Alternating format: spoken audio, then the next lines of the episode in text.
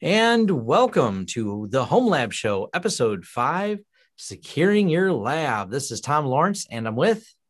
Jay LaCroix. Hey, we figured security needs to be addressed. We went a few episodes in to talk about structure, but we can't go any further without talking about security. We can't put this off because this is where, unfortunately, people reach out to me sometimes because they've been pwned, and we do not want them to be pwned. The goal is to avoid some of the security pitfalls. So we're going to help guide you through this and throw out there some ways to check things. And this falls recently on the heels of a video I did that's rather popular about 20 million downloads of a Monero miner found in Docker, because everyone says just slap Docker on it because that's the solution until there's a supply chain attack. Are you going to tell me that I shouldn't make everything in my home lab like world accessible for convenience? I hope you're not about to tell me that. Well, you know, nothing is more permanent than a temporary solution of wide open firewall rules or schmod 777 everything. So... That's totally true. Yeah. Convenience is the enemy of security. That was from Steve Gibson on his podcast. And I'll always remember that saying because it's totally true. Yes. What I think happens, and people said a lot of times, whether it becomes a firewall or a file system, those wide open permissive things, it's fine to do that from a testing standpoint, because I don't know why it's not working. I'm getting an error. All right. So let's go ahead and wide open the permissions to see if the error goes away. But sometimes when the error goes away, that's also where the problem troubleshooting stops. Or, hey, look, it works. No. We actually dealt with a very, very large company that we gave them some kind of friendly legal advice to CYA, because all their buckets were with full wide open access in AWS because they couldn't figure out how to configure them with granular permissions. And no one wanted them to touch it because it would have interrupted the dev company. They were in the news eventually. Shocking, yeah. Right? It's, I guess it goes without saying, if you do something stupid, it's very possible an example may be made of you. Now, maybe less so if you're a home lab person, but definitely if you're a company. Yeah, you know about the companies that do it, because especially if they're publicly traded or just large enough, you'll say, yeah, I see these companies. But our goal is to bring this home, because what you don't see in the news, other than you'll see massive botnet. We heard that term because they don't want to run around, and they're not going to run around naming all the individual home labbers that left their database server exposed. But that's usually what makes up some of these botnets, is a massive amount of people who started playing with technology and did not update it, and it's left exposed. Now, I think there's a mix in the home lab crowd. There's some people who are really security conscious and focused on this, and those people are doing well. Sometimes they actually go far the other way. They lock things down so much they can't figure out why much of the internet doesn't break, because they instantly want to block privacy problems with social media companies and Google. And then they realize if you turn off access to social media companies and Google, the internet breaks a little bit. So, yeah, that's really true. Or like me, like one time I disabled access to port 53 DNS to everything internal and external, and nothing worked at all. Yeah. So, run your own DNS servers and slowly list only the websites you want to go on to. And the goal's noble, but the reality of that is not manageable. But let's figure out a place to start here. And it should start with, what services should we make public or private? I think that's probably the first question that comes up in here. Yeah. So the answer is nothing. Moving on. Okay, I'm kidding. Actually, it depends on what you're doing. So there's going to be people out there that are running a personal blog. And in that case, you want people to read your blog. So your blog needs to be publicly accessible. But what do you do about that? Well, we'll talk about security specifics later on. I mean, you could put a proxy server in front of it, which you could argue doesn't necessarily add security, but it just adds another layer. But you might have like a web server. You need that publicly available because you want people to subscribe to your blog. But and maybe you want people to be able to access your Plex server because you want to share your video collection of legally owned videos with your family members. Those are good use cases, but other than that, I mean, anything that doesn't have a use case shouldn't be made publicly available, in my opinion. And also, if you don't have time to vet it, then I could argue that it probably shouldn't be publicly accessible. Even if you are doing a public blog, you might just be releasing a server to the public, to the wild, that you're not updating and not having security hygiene on, and then that becomes part of a botnet, like you mentioned. Yeah, a good example was Nextcloud, which is a universally great project and very popular one, but it did have a flaw, mostly suffered, I think it was part of a PHP problem. They had an error and they were quick to patch it. The trickle-down effect of everyone else patching it, because, you know, people are like, oh, this can be tricky setting this up. And I got it set up and I remember all the problems I had, so I'm afraid to click the update button. Or those of you who load this as a module on some type of NAS, if you use that module, you have to wait for the package maintainers of that particular module to get the update. So now you're looking at a real security threat that is public facing. So you have that risk. And these are things you have to really consider before you make something public. That's exactly right. And you could be using like a distribution repository, not even a third party repository, just like the built-in distribution repository. There's the Nextcloud package. And this has kind of happened. Well, it hasn't been owned, but I'll tell you why in a minute, but you could install that package. And then, you know, if the distribution isn't updating it, which quite often they don't, then you're locked to that version, which could even be like 2 years old if it's Debian, for example.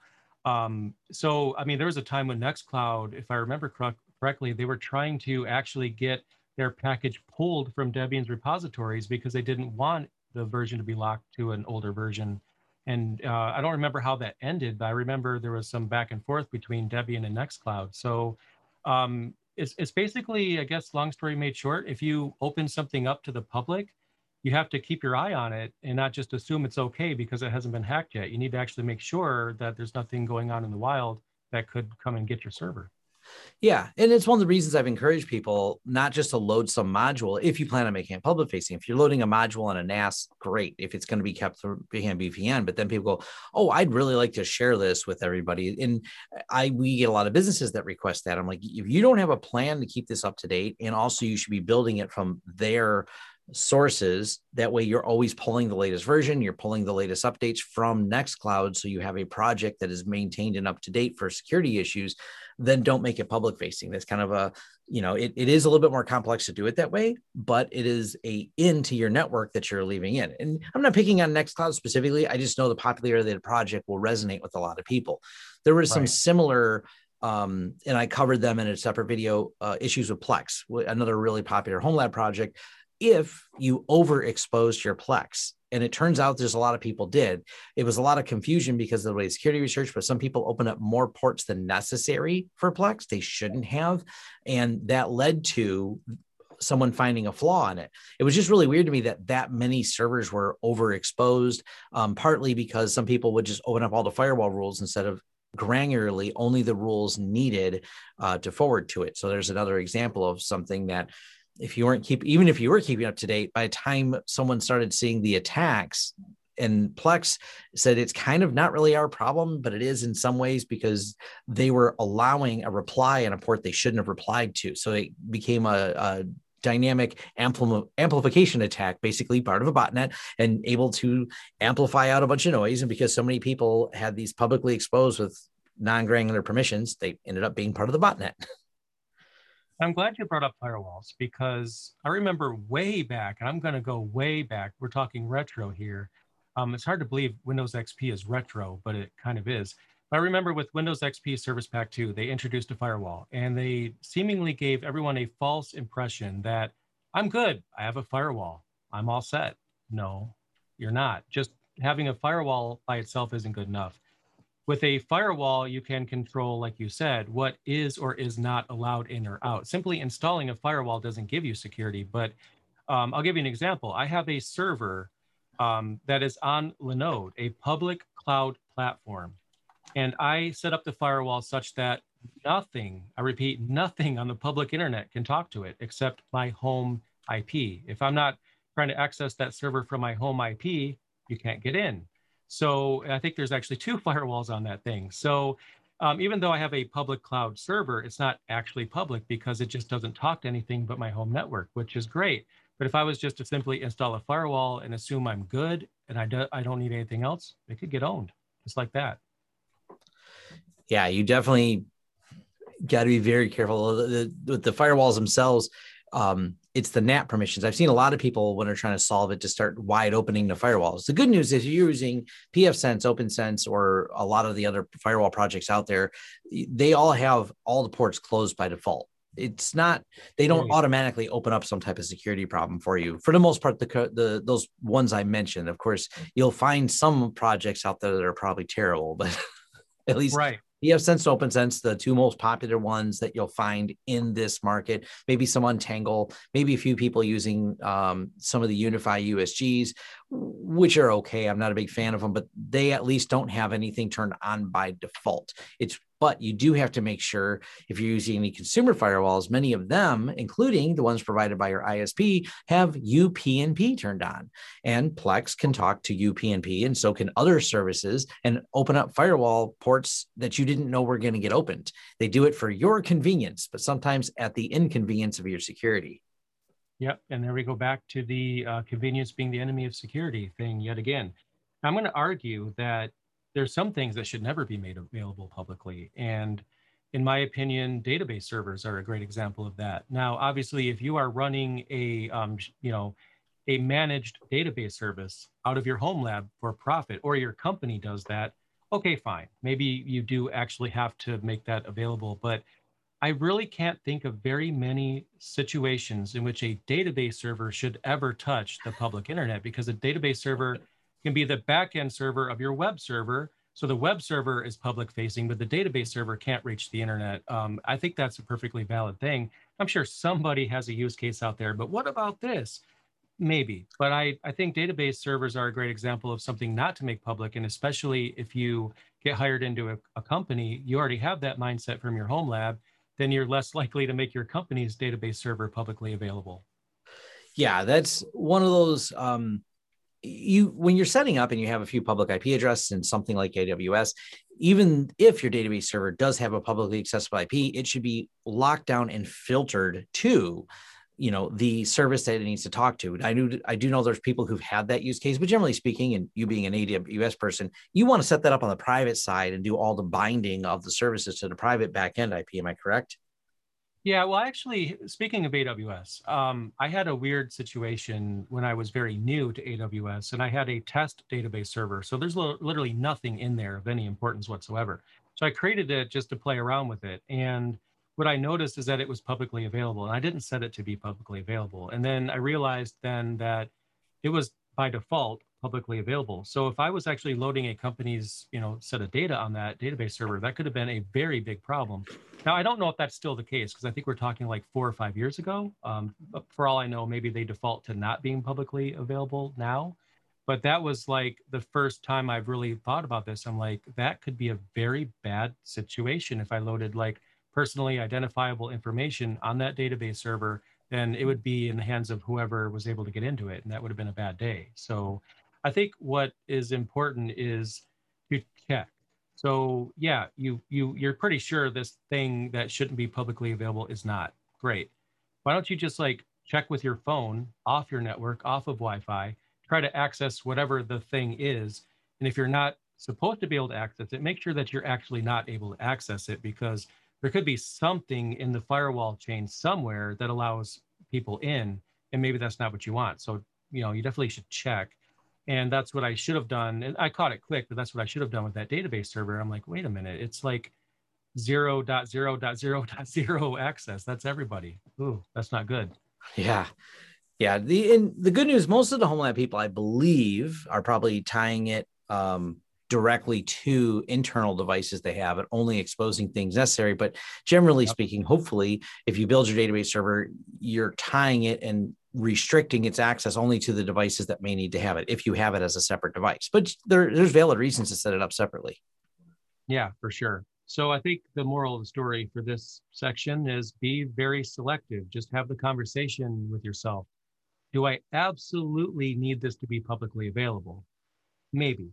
But if you don't, then certainly make sure that it's not. Now, there could be a little bit more inconvenience there too, because with pfSense, for example, I have an SSL certificate on that, and that gives me that nice little green checkbox or whatever it is nowadays. They keep changing it in Chrome, but it's great because I at least don't see that. Are you sure you want to connect to this warning? But I don't allow pfSense to actually talk via port 80 directly to the internet, though. So what usually ends up happening, if I'm super busy, that cert will expire because it's Let's Encrypt. And I don't allow Let's Encrypt to talk via port 80, 443 or whatever to the internet. So I have to keep an eye on that. I get the email and then I have to update that. So I have to temporarily allow that, allow it to do its handshake, and then it comes back and it's good. But if I don't remember to do that, then I get a warning, this certificate is not valid. Well, yeah, I know, I just forgot about it. So well, you got to keep your eye on it too. There is, and the alternative to that that I've recommended before, and I've explained how to do this with like Let's Encrypt and HAProxy, is to use DNS authentication. So if you use DNS auth for your Let's Encrypt, that's a good way to do it without having to open up any ports. So that way you can bring it internally, you can have a signed certificate. And not everybody knows this, but turns out you can easily set private IP addresses even with your public. So when you're VPN in, it's easy for you without having to do any funky settings to point everything to internal IP addresses for you. So you can have all of your internal, and there's multiple ways to do this. I mentioned it with HAProxy. I believe you, what is the other service you're using internally? Is it, do you have an NGINX reverse proxy for that? I do. So what I do in pfSense is I forward all port 80 and 443 traffic to a disposable container that its only purpose in life is to run NGINX, and it's a proxy to the internal things that I do want to have remotely accessible. So if I do something like Let's Encrypt and I want to go over 80 or 443, I have to actually disable the firewall rule that maps that traffic to the NGINX container to allow it to do its thing, and then I turn that container back on. But that's what I'm doing currently, is setting up an NGINX container. And I had a problem with HAProxy. I don't remember what it was, but it's just one of those things that is on my list. But the beauty of HomeLab is that anytime you have an issue, like what about this, what about that, you could just bounce ideas off of someone in your circle or in a chat room or even in your forums at your website, and just say, hey, I got this edge case here, what do I do? And someone almost always has a workaround for it. Yeah, there's a lot of different ways to handle that, but it is nice, seeing the certificate green. I get that, so you're not clicking through that warning each time with your browser that this is a self-signed certificate. Now, automating the update process. Now, Windows has been forcing that on people for a little while, which we all have mixed feelings because Windows Update doesn't always go well, but I really get forcing the updates. Now, the good news is in Linux, I actually find the updates go rather well, and we have the unattended upgrade, so you can avoid some unintended consequences. That's how I've always pitched for it. Sure. Like, you need to be doing these. I think with Windows, it's the problem is not that it's often not that it updates automatically. It's just how long it takes sometimes. It's getting better. I remember the .NET updates. Remember how long those took to install? Oh, my gosh. Oh, yeah. I can't even imagine what was going on that would make it take an hour. But thankfully, it's not like that anymore. But, you see nowadays people are running into meetings or now virtual meetings. And, oh, I'm going to be late. And then, because my computer's updating and I don't know how long it's going to take. But with Linux, which is going to be quite common in HomeLab, there's several different options. Unattended upgrades is available for Debian and Ubuntu, and that's the name of the package, unattended-upgrades, you install it. And other distributions have similar things as well, but you also have the concept of live patching, which is the ability to inject kernel patches right into the running kernel and not have to reboot, which is probably less important for HomeLabbers than it is for companies, because if I'm going to take something down, I just do it. Like, worst case scenario, my kids are mad at me because they were in the middle of an online game or something and I booted them. But if I want to patch something, I just do it. But at a company, it's really great to have that ability to live patch. But the problem is that even though the kernel supports live patch, you have to have some sort of service to actually manage that and supply those patches. And there's kernel care, which it's cross distribution, but then with Canonical, you have a solution, and Red Hat has a solution, and you could pay for it. But for HomeLabbers, unattended upgrades is a lot easier because you could set a time for it when you want it to do its thing. You could choose to have it automatically reboot. You could choose to have it clean old kernels. You could have it clean orphaned packages. There's a lot of settings there. You could even have it send you an email when it does its thing, so you know that it is doing its thing. Now, you really only have to just install that package and you're pretty much done, but then you can customize the config files. And that's really cool because you could actually have your systems automatically update. And for HomeLab people, I don't know about you, but I'm not really doing a whole lot with my home lab at 3 in the morning, my time. So generally speaking, I'll just let whatever happened happen then. And if I have a problem, I'll deal with it when I wake up. But usually what happens is I wake up and, oh yeah, everything's updated. So I don't really have to worry about it so much. Yeah. And I'll use my forums as an example, because obviously they're very public facing. So with my forums, I have it completely set to do unattended upgrades. I have all the updates doing automatically. That way, if there's any security problems, which there always are, there's patches for it. And I have it automatically applying any of the security patches as they come out, because, hey, I might not be available all the time and I don't want to really be babysitting it. And I've seen the argument go, well, what if it breaks something? I'm like, well, if I have an unpatched system that's vulnerable, breaking is the least of my problems, because someone implanting something as a backdoor, maybe exfiltrating data, those are worse case scenarios than my forums went down because an update broke. I can recover from a broken update way easier, because it's an annoyance, not a, oh crap, I have to tell everybody that someone just took all their emails and passwords. Now they got to do a reset. So to me, always patching way outweighs the minimal risk of downtime, which, by the way, 2 years into my forums of automatic updates, zero issues. I've had no times at all when it's been down because of an update that broke it. So statistically, I'm playing the odds pretty good here, and knock on wood, I haven't been pwned. I would argue that it's better for it to be broken if there's a vulnerability. I'd rather it be broken, because you can't exploit something that's completely broken, not working. Yeah, if I can't get into it, neither can anyone else. Right. So I could even use this. I'm pretty sure. I hope I'm not butchering this, but I read the book Demon a long time ago, and they said, like, there's 3 rules of perfect security. And yes, there is a such thing as perfect security. So for your server to have perfect security, or actually to have perfect security in general, don't use a computer, don't turn one on, don't plug one in, and you have perfect security. Yeah. But you have a network cable connected to it. Obviously, you're vulnerable. But if it's completely broken and doesn't boot, well, guess what? You're pretty safe, I would think. Yeah, as long as you have a plan or a method. I say unattended upgrades because I built my servers on Ubuntu and Debian, so because that's the world that I'm the most comfortable and familiar with. Jay, as he said, there are services that are outside of there. You could also, and I've seen someone in a chat mention Ansible. Yes, you could build automation around this with Ansible to talk to all your servers and determine their patch levels. And sometimes some applications don't have automated updates. So yes, you could also then use Ansible to go on, fetch the latest versions of different software packages that are outside of the normal repository. As long as you have a process for anything you have public facing that could put you at risk, whatever that is, whether you run it locally in your own stack, or you've bought some space on Linode or DigitalOcean, wherever those may reside, as long as you have some process to manage them and process to update them. That's what's really important that we want to push really hard on for that.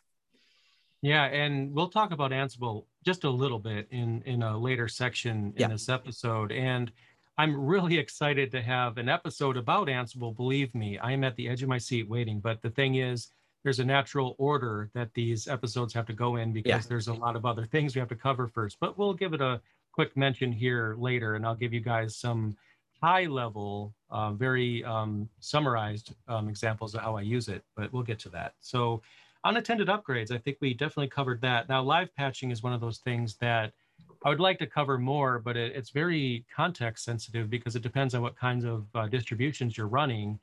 And, there's kernel care, but they're a sponsor of my channel. Just keep that in mind. But I only have sponsors that I like, but you have to pay for that. And what I come down to is, if you could do something for free, it's usually better, because, if you don't mind something being down in the middle of the night, then just use unattended upgrades. It's probably, it's easier on your wallet, if nothing else. Yeah. So we are going to need to talk about OpenSSH, which is one of those things that hackers love to try to find. And if we didn't even mention SSH in this video, I think we would kind of lose credibility.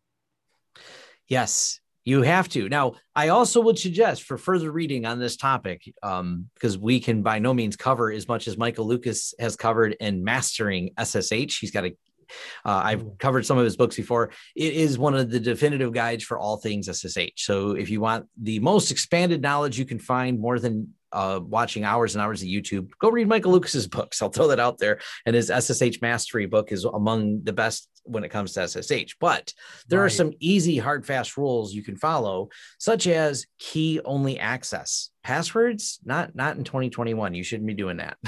Right. Yeah. Passwords are only good for the initial first connection before you open it up to the public. When you know, usually what I do is I try to, even if I want something publicly available, I make sure that it's locked down first. And I do this at, you know, when I work for a company, or if I do it for myself, I don't really open anything up until I know it's good. And so SSH is great, you know, when it comes to password access for that one time, when you first get into the server before you actually configure it. And I totally agree. You definitely don't want, you don't want password access, because if, you know, you could get brute forced in that way. And like Tom mentioned, we're not going to be able to give you like perfect security with SSH, but we'll definitely give you some starting points. Yeah. And I also have a video coming about this. I have one already, but I'm doing another because why not do it twice? Yeah. Security is so nice, you got to cover it twice. But honestly, there's just some things here that we should definitely cover, and password access is one of them. And before you do that, before you can turn that off, you have to have an alternative way to get in, and that's where you set up key-based access. You have an SSH key pair you can use to get into your server. Once you know that works, you could turn off password access. Yeah, it's really just good security hygiene now to be using that. And a lot of places, like I use DigitalOcean right now for some of my stuff, but I believe you could probably do this. And someone's making fun of the way I say Linode. Is it Linode or Linode? Either way. I've heard Linode, and yeah, I've heard several different variations of. However you say that name, DigitalOcean, for example, has a copy of my keys. And when you're installing Ubuntu server, you can, if you have your, I have my public-facing SSH keys uploaded to GitHub. They've made it really nice because when you're installing Ubuntu server, you can just drop in your GitHub ID and it drops all the keys right in. So from the very first time I log in, I do not have to have an unkeyed password level access to my new Ubuntu servers. My DigitalOcean has my keys on my public facing keys on file. So it just drops them in so I can SSH in with my public key pair.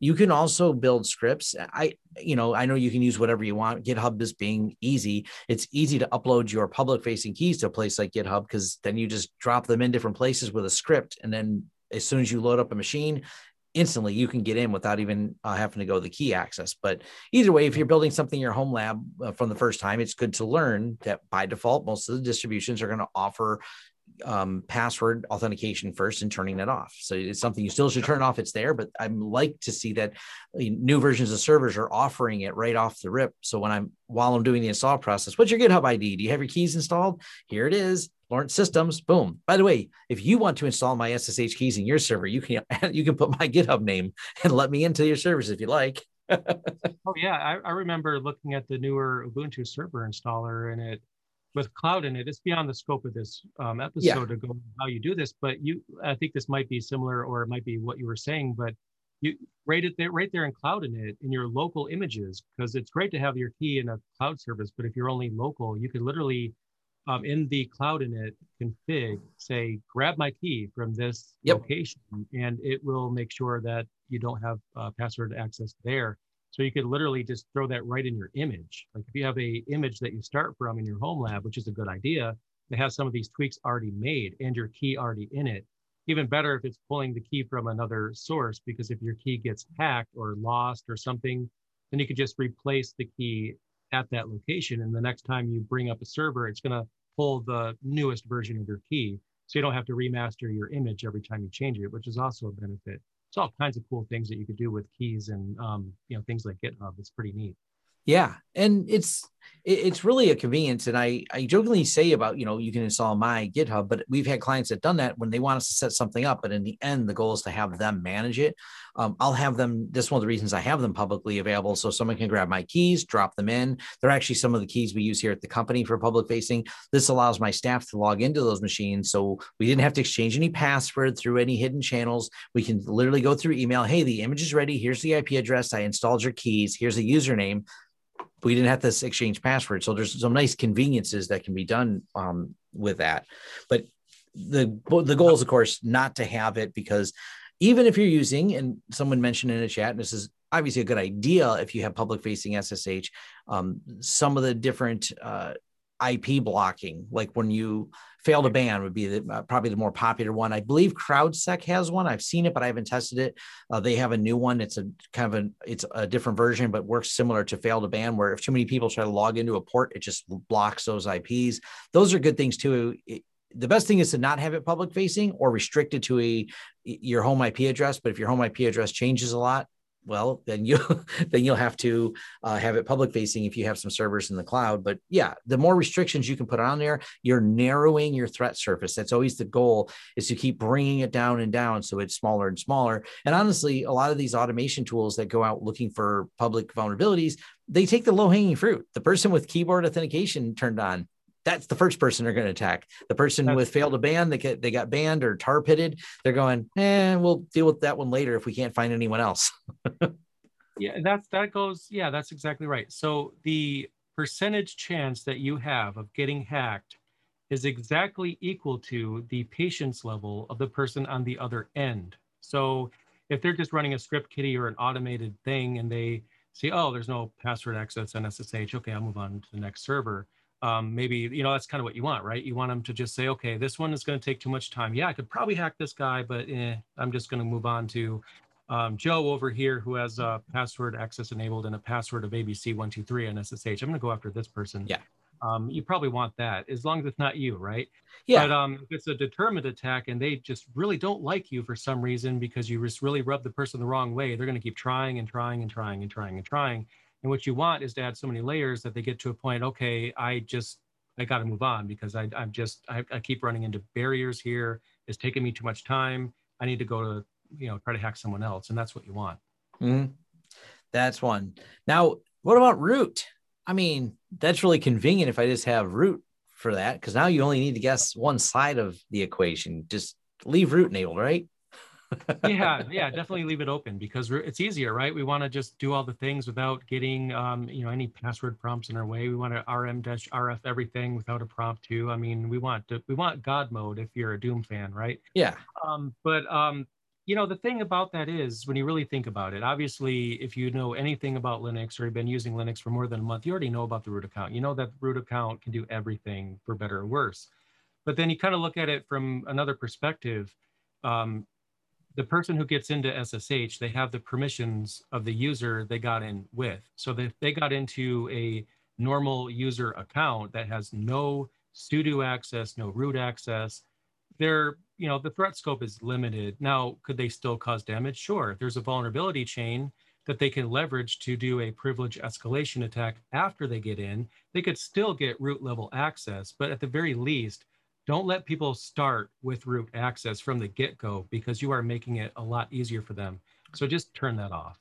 Yeah, there's going to be exceptions because some, especially custom-built appliance type Linux distributions or BSD distributions may require root as part of their design, and they don't make it easy to have another user. So there's a little bit of some exception to this, but those are also machines that should be behind a firewall on a separate network, locked down because they're not made to be public. That side of their management shouldn't be public facing. But for the most part, if you can, it's a good security practice to not do everything as root, unless you're running Kali Linux, right? Yeah.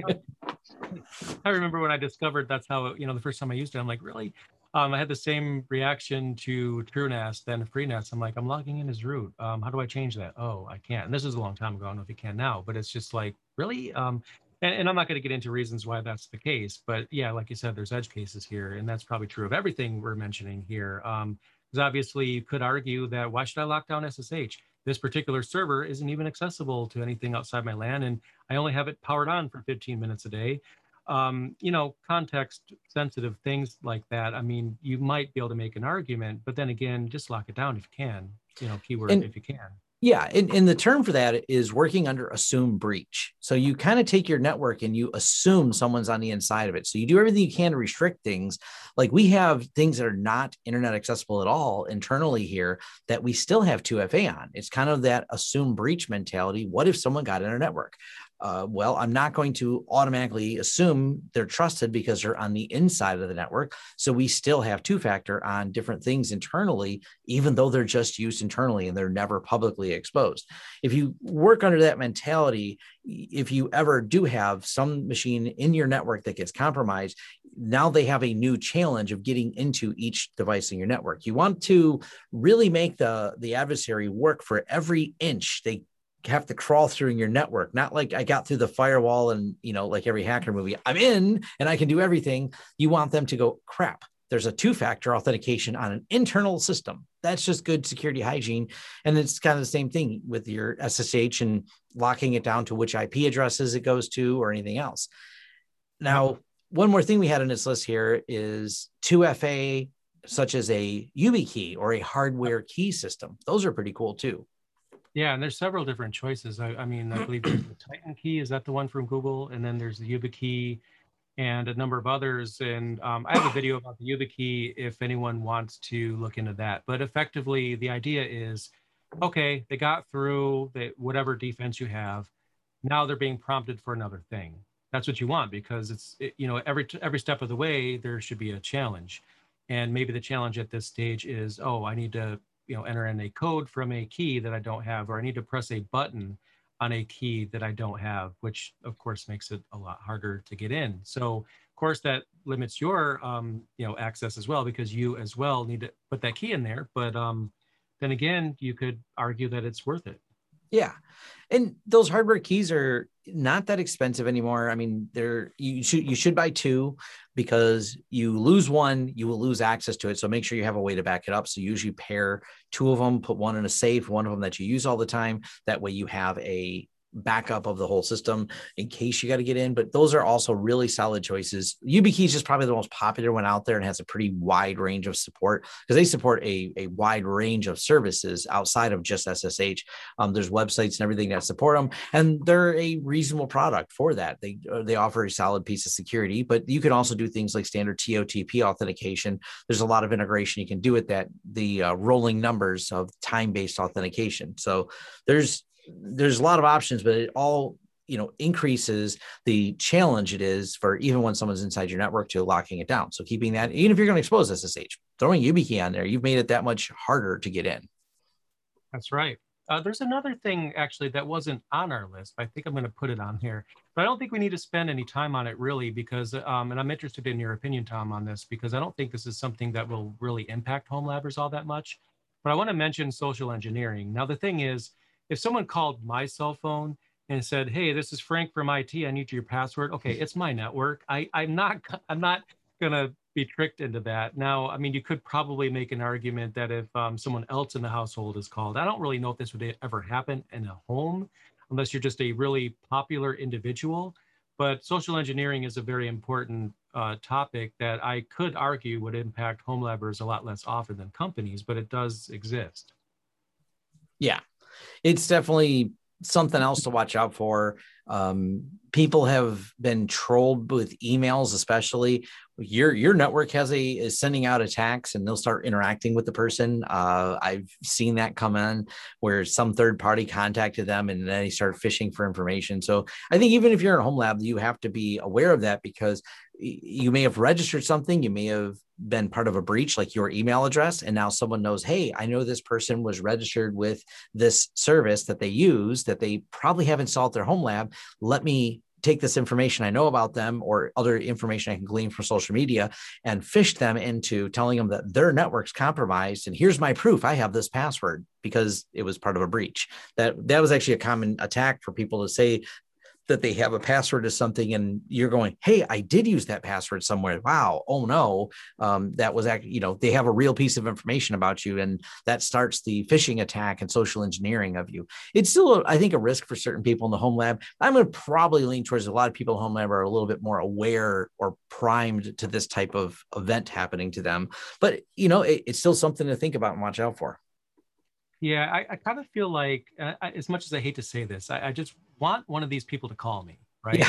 They call everyone else, you know, and they're like, yeah, your network is sending out all this traffic. I need to install this utility on there to fix it for you.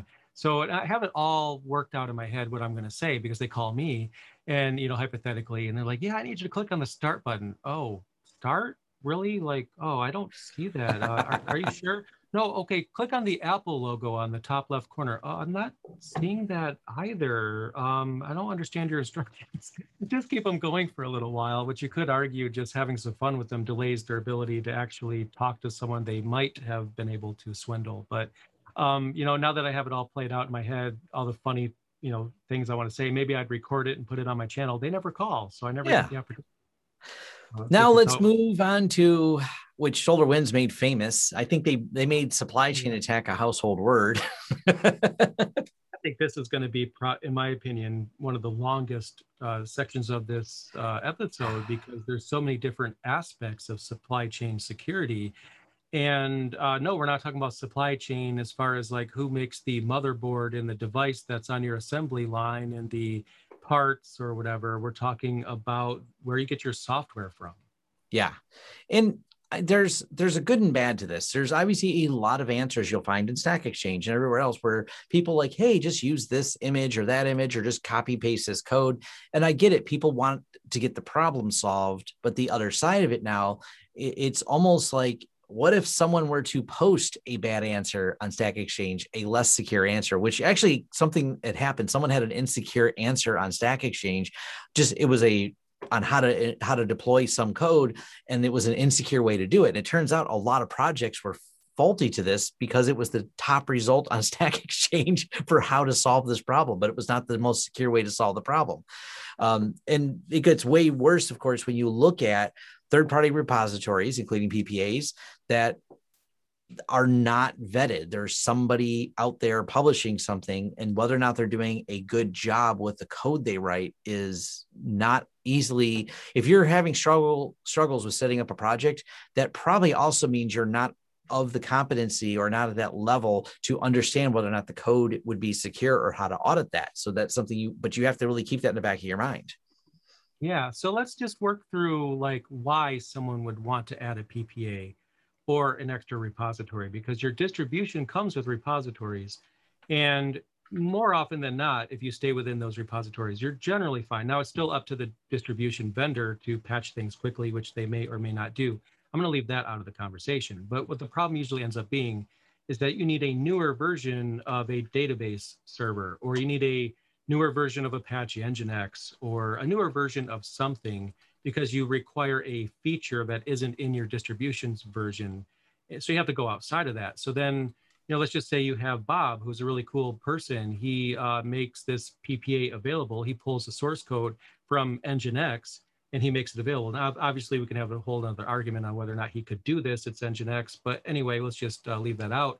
So he makes this available, and let's just say hypothetically, it's awesome. It's the most up-to-date. He's like Johnny on the spot when it comes to security patches, and he gets that done within an hour.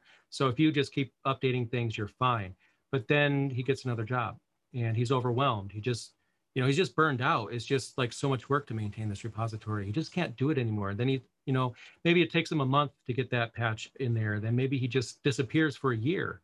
And if you're not actually checking the G-froze. So if you're not actually checking whether or not those are, you froze for a second. If you're not checking if those are up to date, I think is what you're trying to say, that you now end up running a really outdated package because someone's side PPA project turned into no project.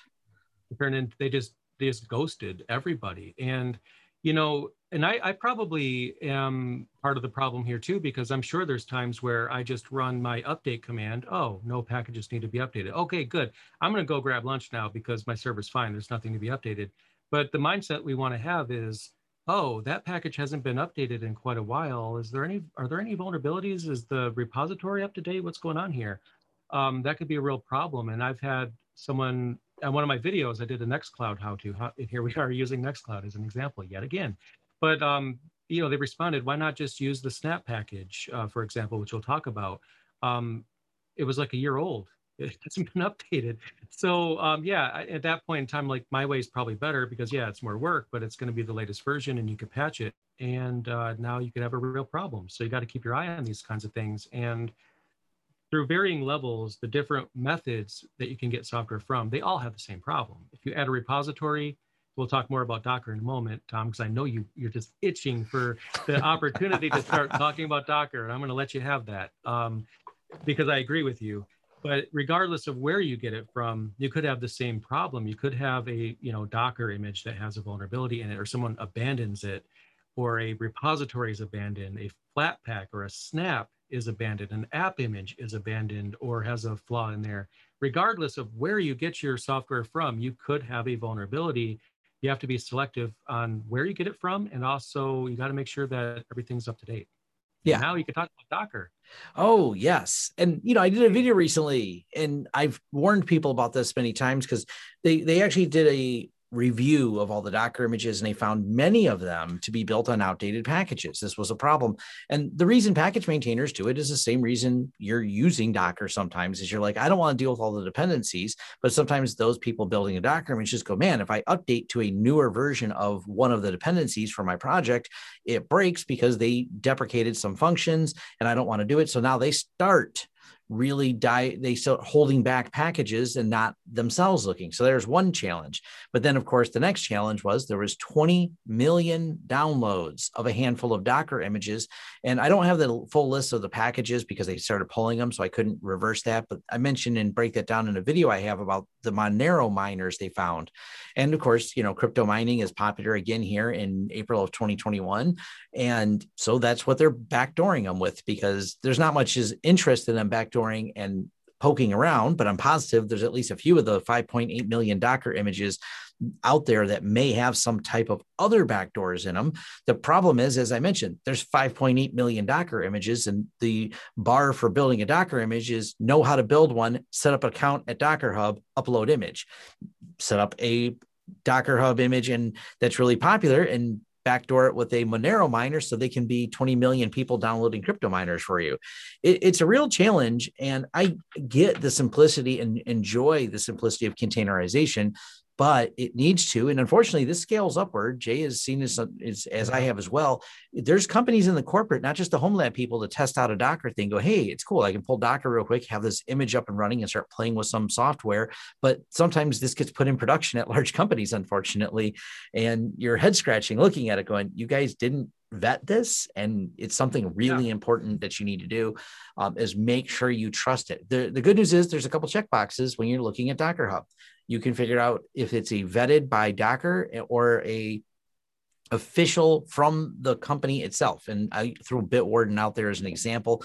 There's someone who has an official image. Wiki, I've talked about MediaWiki a few times. They now have an official MediaWiki image, but there's one official MediaWiki image, but if you don't check the official box, there are 700 ones that reference the MediaWiki project of varying people that put it together. So you got to be careful where you're pulling from these.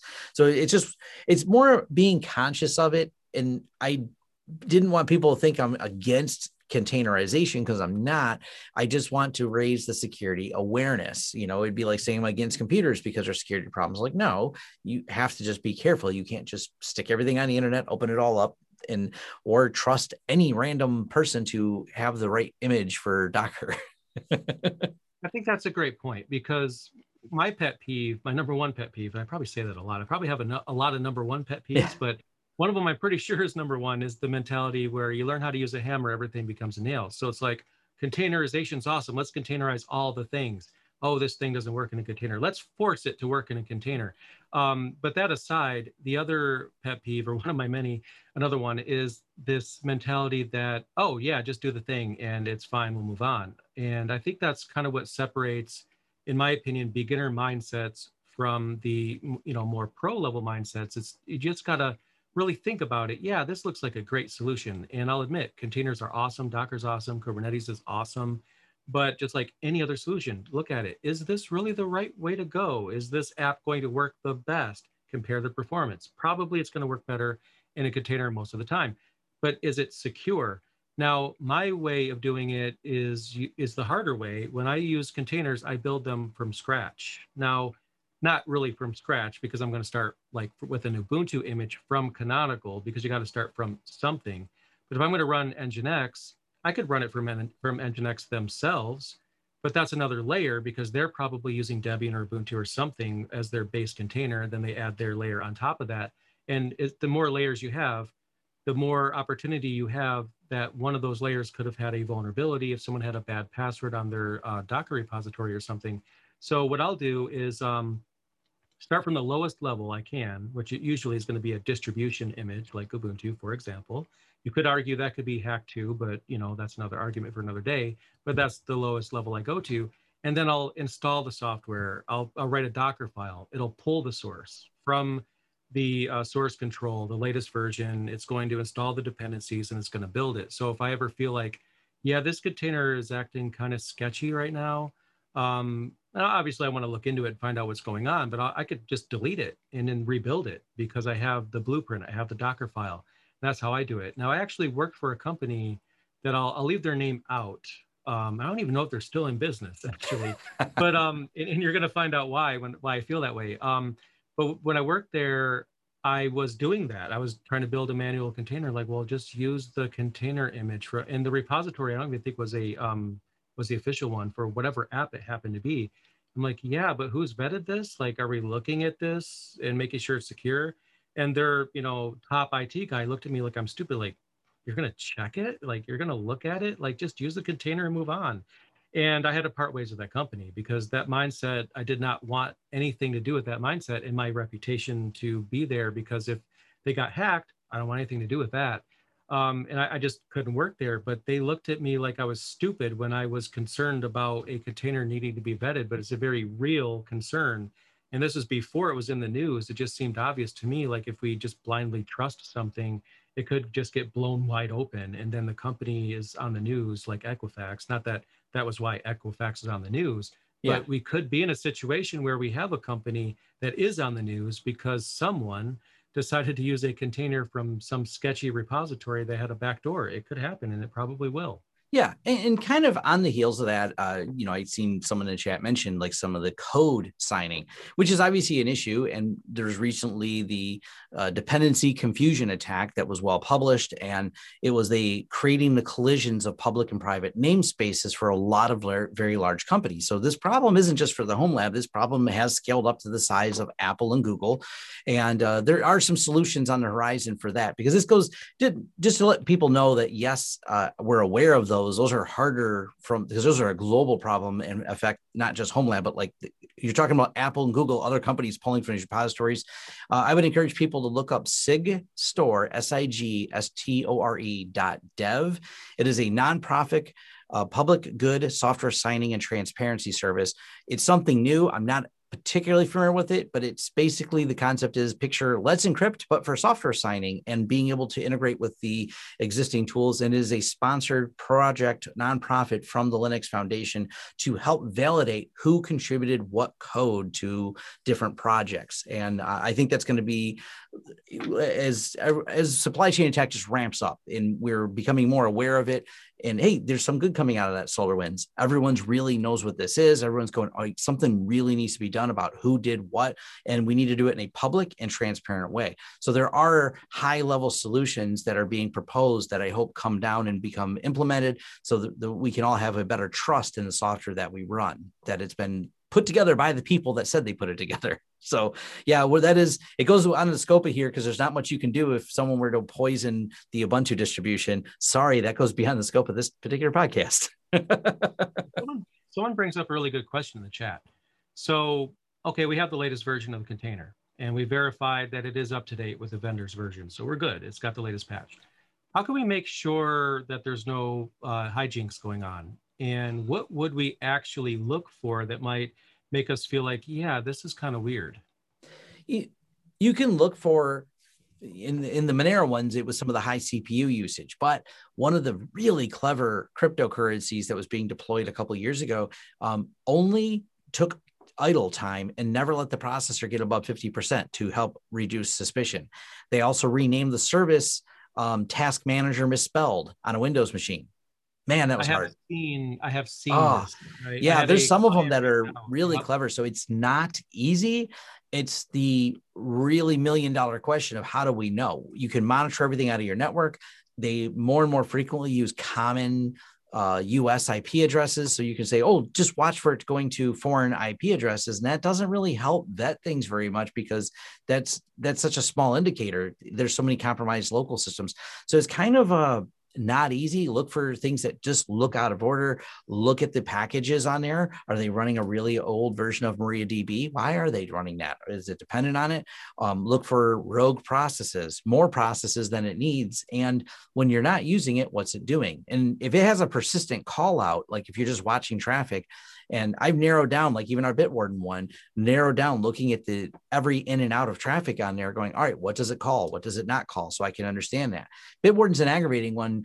If you want to use the icon, we all like those little fave icons, right? Well, one of the downsides is it has to go get those from all the websites. So if you want to go have a panic attack, watch your Bitwarden and refresh your fave icons. You're like, it just reached out to every website. Right. And I mean, there's some things you could check for, like TCP/IP connections, which could be kind of messy because you're going to have like a gazillion of them. Yeah. But if there's something persistent going on there, but you know, it's worth to go back to your example for a moment, because I saw a client with that that reached out to me for help once. And the thing is, it didn't trip their monitoring system. Nope. Why? Because the CPU never got above 50%. So whoever got into the server, they were smart enough to think, well, maybe if I spike the CPU to 90%, I might start triggering, you know, alerting systems, which might cue someone in to the fact that I'm mining some Bitcoin. So yeah, it's going to take slower or take a longer amount of time to mine anything when you're not even using, you know, more than 50% of the CPU. But if you have like a bunch of servers under your control that all are using 50% of their host CPU, you could get in. One thing I do, which is only going to get you so far, and it is kind of annoying, to be honest, is I have the alerting set up such that if anybody logs into a server, it sends me an alert. So the way that works out is if I'm logging into a server, I SSH in, and I'm doing some work. I'm running updates. I'm doing something. Then my phone goes off. Someone's in the server. Yeah, I know. It's me. I'm doing my thing. But if I ever get that alert and I'm not, you know, because it's just me, I'm the only one that works on my home lab. So if I get that alert, oh, someone's logged in, but I'm like, I'm at the beach right now. What's going on here? Okay, there's a problem, because that should never go off if I'm not doing something. Now at a company, that could be really annoying, because if you have a team of 10 administrators that log in at different times to do things, then yeah, that's going to go off all the time and you're going to get numb to that alert. And that's one big problem about alerting systems, is if you have too many alerts, you'll be in the habit of silencing those alerts because you just get tired of seeing them, and that could work against you. But in the home lab, you're the only person, right? So if someone's logging in via SSH and it's not you because you're not actually doing something, okay, something's really wrong here. You need to look at that. That's one way you could do it, but it's not going to catch it every time. Yeah. And another thing to remember, if you're thinking some of this is complex, remember the SolarWinds attack went after, I think, 400 out of the 500 companies in the Fortune 500 list, went after the DOD, went after government agencies, went after our power agencies. Zero of the security operations center teams, the SOC teams, seen it. None. It's only when they attacked FireEye that they started exfiltrating FireEye. FireEye caught them red-handed, and FireEye then unraveled the mystery. They actually sat in here in all these companies going through and backdooring things for a year without an entire security industry. I say industry as a whole, nobody's seen it until they attacked FireEye in December of 2020. So to say this is difficult is kind of an understatement. And I think that's one of the things I really want to highlight for people. Feel free to watch those Senate hearings on SolarWinds. They are not unskilled people. They're not someone who had no budget for security. These are talented people who were bypassed by this. The level is there. So if you are always playing cat and mouse with the adversarial, but it's kind of easier to be the mouse right now. I won't lie, man. You can definitely sneak into things. And we have so many connections to the internet, it can be daunting. But for home lab, there's less connections. There's actually a little bit less to monitor. And it's a good way, if you're diving into the home lab for cybersecurity reasons, it's always a good exercise to dive into, where do all those connections go? Let me look into them deeply, because they're an amazing learning experience just to Wireshark your own network and go, where does each one of these packets go and why does it go there? It's also... It can drive you bug nutty, but it's also it's better than playing video games for me. I love it. That's So I mean, there's also the fact there's several solutions out there for just looking at the installed, you know, pieces of software that you have and reporting on vulnerabilities, CVEs, yes, if you will, that they're vulnerable to. Now, some of these, a lot of them are offered at a high cost, and often it's out of reach for home labbers because businesses will pay that. But home labbers, I mean, you probably, I mean, a lot of us don't even have a budget for hardware, let alone a system like that. But then there's also open source solutions that you can install in your home lab. It might be a little tricky to install, but it's okay, we got this. And then you get it installed, and then you can start getting some emails like, your server has these 5 CVEs that are ranked critical, and you should look at those. Do you have, what's your favorite, Tom? Do you have a favorite? For looking up CVEs? Yeah. The Greenbone Networks, that's one of the ones I've used for vulnerability scanning. I think there's a free version of Nessus as well. You can scan some of your own internal ones. The one by Greenbone is on the tip of my tongue, and I can't, why can I knew it, and it was, I should put it in the notes. Someone will type it in the chat, but there's a few different tools for that. Other than I sometimes just looking up the software, and you can go to the CVE list and punch in some of the software and just see if there's any CVEs on that particular version. Are they unpatched? It's always worth looking. Now, no CVEs does not mean there's no vulnerabilities. It just means they haven't been documented in a CVE system. So don't look at a project, go, oh, look, they've never had a vulnerability. No, has anyone ever audited them is the real question. Smaller projects, especially if they're less popular, tend to have less known vulnerabilities through lack of testing, because there's not a lot of people out there trying to fight against them. OpenVAS, someone finally typed it. OpenVAS is another one. But if there's not a lot of people poking at it, so CVEs are, it's something good to look at, but they're not an end all to a solution, especially if you're using a new project. You know, someone posted in Reddit, our self-hosted, hey, look at this new thing I came up with. There, it is a scary thing if you want to try that new thing someone wrote and make it public facing, because how well did they vet it? Do they have a history of writing software? Is it, hey, here was my first project. Hope you guys like it. Awesome. And everyone loves it because they did a good job on it, but has it been through the tests to determine that? So it's, I'm mixed on it. Like, I think it's important, obviously, Apache, NGINX, great, look up CVEs to make sure you're on the latest version. Other smaller projects can be a lot more challenging. And I would say, as an aside for our audience, keep in mind that, yes, we are going over things in a general sense right now, but our goal is to do that. You know, here are the general ideas behind a home lab.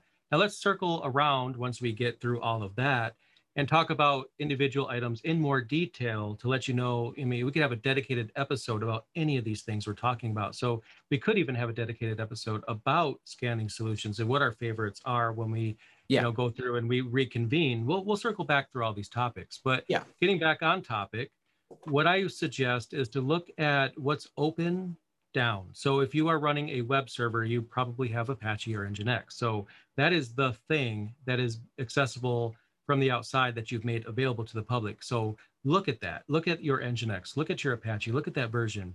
And then you could look at what CVEs are on that. You probably don't have to spend so much time looking at what version of Vim you have on your server. Yeah.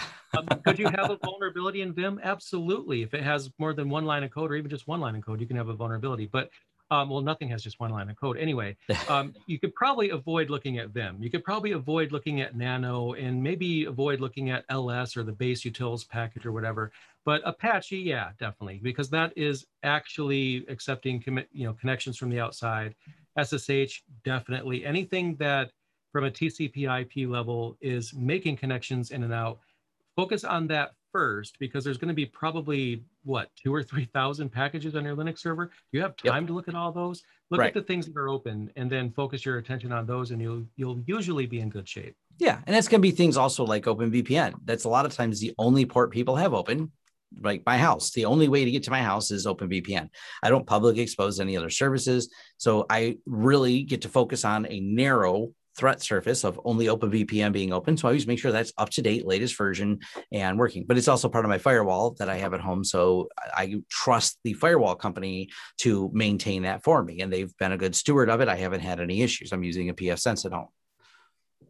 So we could talk about business continuity, which is something I didn't know what to call it, but it is kind of the same thing, because you kind of still have to have it. Now at a company, you don't want to be down for too long because your profits are going to tank. You have a website, people are buying products off that website, it's super popular. And if it's down more than a couple of minutes, you're losing sales, and that's a big problem. But you know, you could just be on your way to work, you know, back when we actually worked in physical locations, and then your significant other let you know, yeah, the Plex server is down. I think everyone is going to live and be okay if you don't get to it in a day or so, but you still should have a way of restoring that with as minimal amount of work as possible, because what you probably also don't want to deal with is, yeah, it's going to take you like 3 hours to rebuild that server. So we could have, and we probably will have, entire episodes about like how you have a base image, how you have automation, maybe Ansible, Chef, Puppet, or something like that. How you could, you even have auto healing. That's really cool. That's the ultimate goal of home lab, right? Yeah. Something goes down, it automatically kills your server and it just rolls up a new one. I mean, how awesome is that? Yeah. And to be able to do that does take absolute proper separation of your operating system and your data. That way the operating system doesn't matter. It can be rebuilt on the fly. The data is a separate system, so you can, you don't even think about if I have to rebuild the OS. I'm going to give you like a practical example that actually happened. So my son and I, we had a conversation. He comes to me, he's like, yeah, I want a Minecraft server for me and my friends to log into and play together on. And I'm like, oh, cool. So it's like, yay, this is like the home labber's dream, if you have children, is that day when they come to you and they want to solve a problem and you're like, I've been training for this. It's finally my time to be in the spotlight and show them how awesome I am. So we have a conversation about a Minecraft server and we're talking about backups, right? So I'm like, yeah, what I'm going to do, because I put it on a cloud server, is I'm willing to give you a server with this many cores, this amount of RAM, and a weekly backup. And he's like, well, what does that mean, weekly backup? I'm like, well, okay. What that means is that if your server gets owned, then, you know, we need to restore a backup. You could lose up to a week of progress in your Minecraft world. And he's like, of course, well, why can't you just make it unhackable? Because of course I'm over exaggerating my abilities already, so he thinks I'm God. And I'm like, yeah, no, it's not. There's no way to make it 100% unhackable. So I'm gonna put every ounce of effort into that to make it like as best as I can. But let's be honest, it could still happen. You could lose up to a week of work on that. So having that conversation with the people that you live with, if they do share those services, is very important. But that, you know, kind of leads right into backups, though, because you have to have backups. That's very, very important. And that's often the thing that people don't have, actually. Yeah, it's thinking about that. And one of the things I've had, I think someone even mentioned it in one of our chats in here a couple times, a few episodes back, but people who want to virtualize their firewall. Well, the more you integrate everything into a single system for efficiency, you also have the problem go, man, I really want to update the system, the virtualization stack, but I can't because everyone's using it right now.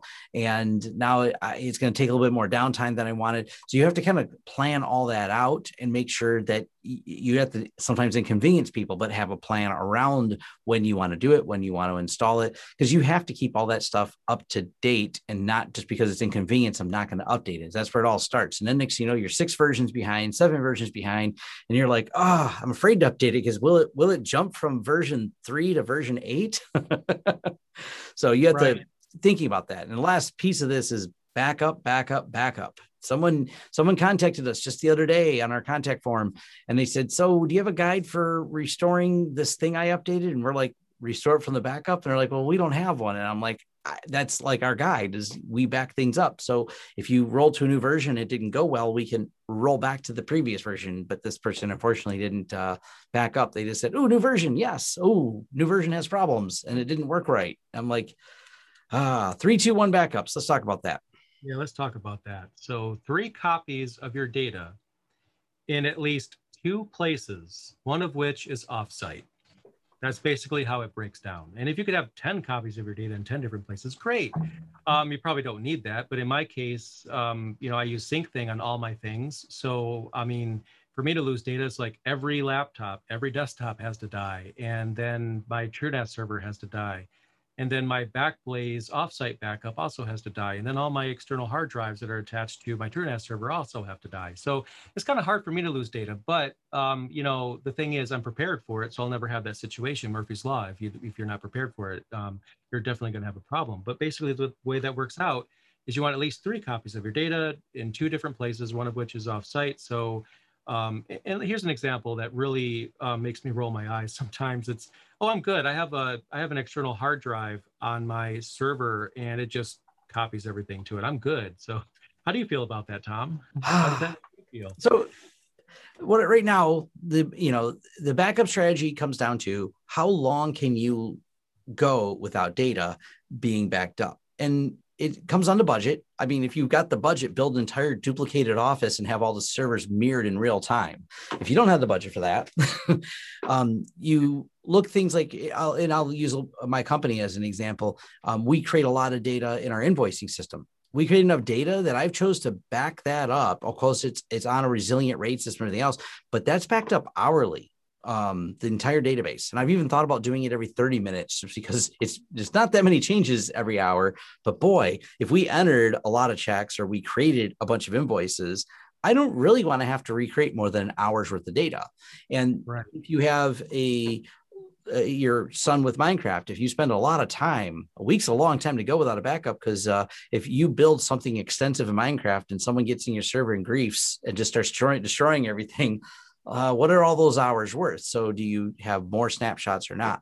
Now, when it comes to getting it offsite, we're a big fan of Backblaze. That's one of my ones I like, and you can pre-encrypt everything, which works really well. And SyncThing is some of the real-time data. Some things I want backed up in real time. So that I use SyncThing for, and I've done several videos on this because anything I change on my desktop here, I will just shut off my desktop when I'm done doing something. But then when I go home, I'm like, oh, I want to pick up where I left off. SyncThing is for any type of real-time syncing that I have. And then you can combine that with a TrueNAS system to keep revisions of it. So it's also kept offsite. It actually, the SyncThing here at my office synchronizes with a TrueNAS server at home. And I keep revisions for 30 days of all the things I changed, including my videos. Same thing. I'm using SyncThing in real time to get them from the studio to my server, so I always have them backed up, because I don't want to record a video for an hour and then a hard drive fail in my recording computer. That would be terrible if it failed and then I didn't get that video edited, because me and Jay both record and sometimes edit later. So we have like several videos on there. I have to have them backed up in real time because I don't want to copy them each time I'm done. That's tedious. Right. I like automation, and automation leads right into backup and then creating revisions of it. And then going a step further, all my videos are backed up offsite, back to Backblaze. And yes, for people going, but do you want your data in the cloud? Well, it's encrypted. They can't see anything but a bunch of garbled numbers that I backed up. So yeah, there's strategy. So actually I was going to say, I need to talk about more offsite backup solutions, but just to piggyback off of that, I use a very similar system to Tom, and it might even be exactly the same, but we probably do. Because SyncThing has a revision system of its own. So I could say in my documents sync, like I want 30 days of revisions for the files. Now I'm not even talking about outside of SyncThing at this point. SyncThing it just keeps that, but it's syncing to TrueNAS constantly. Right? So TrueNAS snapshots twice a day, every single share. So if you think about it, TrueNAS not only has twice a day of a snapshot there, that snapshot also includes all of SyncThing, even SyncThing's own revisions. So SyncThing's own revisions are included in that. So even though you could say, well, yeah, but what if you want to restore something from an hour ago? It's every 4 hours. I still can, because all those revisions that SyncThing itself keeps are in that snapshot.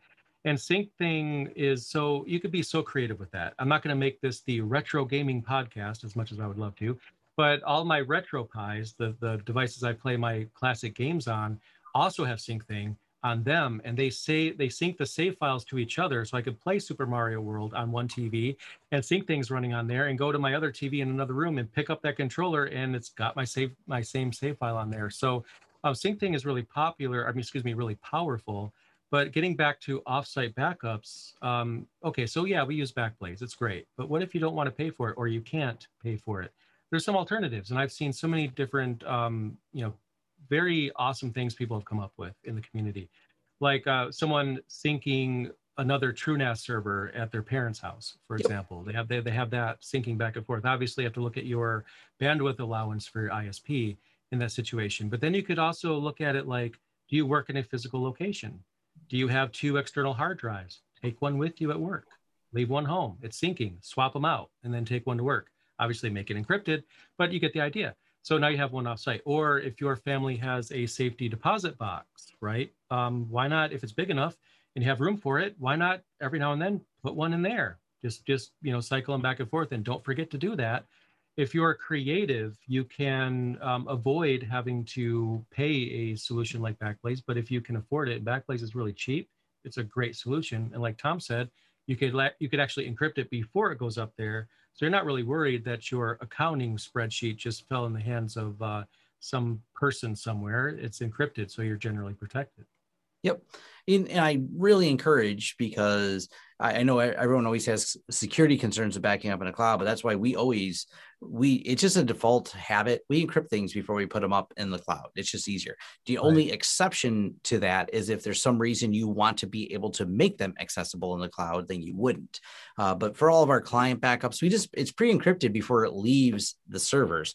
So it's not encrypting it in the cloud, it's encrypting it before it gets to the cloud. So we're actually transmitting over an encrypted tunnel, the pre-encrypted traffic. So it's 2 layers deep of encryption. And but always, always, always make sure you back up the password to that, because we've had people that one of my unfortunate stories where we tried to help with the recovery, they had a fire, destroyed the building, and they were so happy that they had a backup system. And they were also bragging about how they encrypted. And they had a really complex password that was all letters and numbers that was saved on the desktop of the server. And so we could not get in and pull the image down because the image required the decryption password that someone saved on the desktop of the server that was destroyed. So I told them I just don't have any solution to this problem. The only password that was created on the server. They didn't want to put it somewhere to keep it out of hands of nefarious people. So they never backed up the key. So that encryption key saved in a text file on the desktop, which I didn't think was a great place. It was another IT company that contacted us, and I was like, I have no good news for you. I said, you chose a great backup service. You chose a backup service that has proper encryption. I don't have a solution. They need this key. They can give you all the data in an encrypted blob. So you do have to make sure if you create these keys that you make sure you have that key somewhere safe. And that can physically mean in a safe deposit box somewhere, in a physical safe you have, however the methodology you want to keep that key safe. But that is an important side of it. So, and this kind of relates to, and why we brought this at the end, was from a security standpoint, you should be able to restore to known good points. This is one of the things someone said, well, if your network became compromised and you know when, if you can identify the when, which sometimes is easy with, you're like, all right, this person clicked the phishing link. Everything's a big mess right now. What do? We roll back to the known good point. That's the solution. You nuke and pave everything that happened after the breach. You roll back to the prior to breach, and then you start over from there with known clean images of everything, and away you go. Yeah, and that saves you more work, right? Because let's be honest, a lot of us, including me, we're so busy right now, you know, so much going on. I mean, hopefully, I mean, some of us are not busy because considering the times, but the people that are busy are super busy, and you might not even really have all that much time. You might even have an hour to restore it. And if it takes you 4 hours because you have to manually build it or rebuild it, then that's not a good day. So then you might just not have a home lab for a while. And, you know, the individuals in your house, I watch Plex, I keep using that example, they can't. So now they can't catch up on Orphan Black, which is a great show, by the way. Now people are upset with you. So honestly, it's just amount of, like you mentioned earlier, how long are you willing to be down for, and how much time do you want to spend to get it back up and running? And this is where I insert Ansible, which I've been waiting for a while. And Ansible is, you know, something that I use quite often, and people that follow my channel, they already know that I have quite a few videos on that already. But I Ansible all the things right down to my desktops. I mean, it sets my wallpaper, my GNOME theme, my keyboard shortcuts, it installs, you know, SyncThing. I could take a desktop computer from, you know, Ubuntu minimal, which means just the command line, no GUI, no X, no login manager, and it'll build it right up to a usable desktop environment. And it's smart enough to know this is a server, this is not, and it adjusts itself accordingly.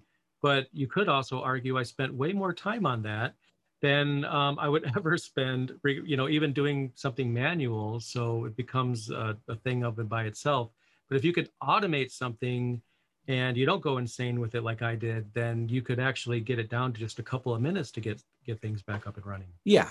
And the best news about all this is very translatable. If you started in a home lab, you want to translate this to real world work. This is what you'd end up doing in the real world, is deploying this maybe at a different scale than your home lab. But these are really good, from the top to the bottom of this is all good things that you can then take and apply either at your job or at the job you're trying to get, learning all this in the home lab. I think we've covered the whole security topic from top to bottom and wrapped it up.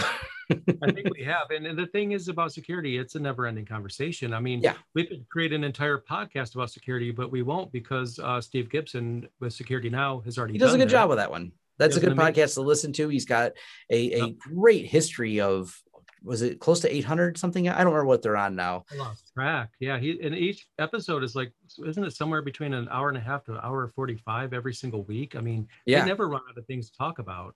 No, that's the security is the ever moving target. There's always more things to learn. There's new things coming out all the time. So you do have to stay on top. It's one of the things that keeps me excited about tech is there's a persistent, constant change in this environment, and something new for me to play with, poke at, or go, hey, how'd that blow up? What's this problem here? If you follow the security industry too closely, you're going to need lotion for your forehead, because you're going to be face palming all the time. Like they did, what? There is a lot of burnout. There's a lot of demand for cybersecurity people, and there's a lot of burnout because it can be very exhausting if you're dealing with breaches a lot. Right. So it's not for the faint of heart. It's a lot. But hey, it's still, to me, there's still something, a lot of fun with it. Also, check out the Darknet Diaries podcast if you haven't already. That's such a great dive into security as well, and talking about real world scenarios and how they played out. It'll give you different perspectives on things, understanding how things happened. So I think that wraps up episode 5, security. Securing your lab, I think, is what we titled this. That's what we titled it. We didn't mention, but yes, this podcast is available at thehomelab.show. So this is download. We've got that sorted out. It should be published by now on all the podcasts, including all the very first episode zeros. So I think if anyone wants to do this via podcast, watch it on YouTube, but we made this pretty available now. Yeah, tell all your friends, all your colleagues, tell your cat, whoever's able to download a podcast, spread it. Let everybody know about it. We have a lot of fun doing it, and we hope you guys have a lot of fun listening to it. Yep. And someone said security who, I don't know if they're joking or they're asking what Security Now is, but if you look up Steve Gibson, Security Now, it's on the Twit network. And Darknet Diaries, well, that's easy to find too. Just type in Darknet Diaries. So hopefully this was educational. Hopefully you have all these things turned on, and this was just a refresher course, because you've not pulled any random Docker images, and you have root disabled, and you don't have everything exposed, right? Right. And if we could argue, and I'd be interested if there's a way to find this metric, but that the average home lab network could be like way more secure than the average business network, if you really think about it. I bet there's some truth in that. I've probably run into a few of them. All right. Yep. Thank you. Thank you very much. And when my staff just posted in the chat, this episode will be available shortly after Tom sends over the file, which will actually happen as soon as I'm done. It takes about, but it'll be today. How's that? April 14th. All right. Thanks. Thanks.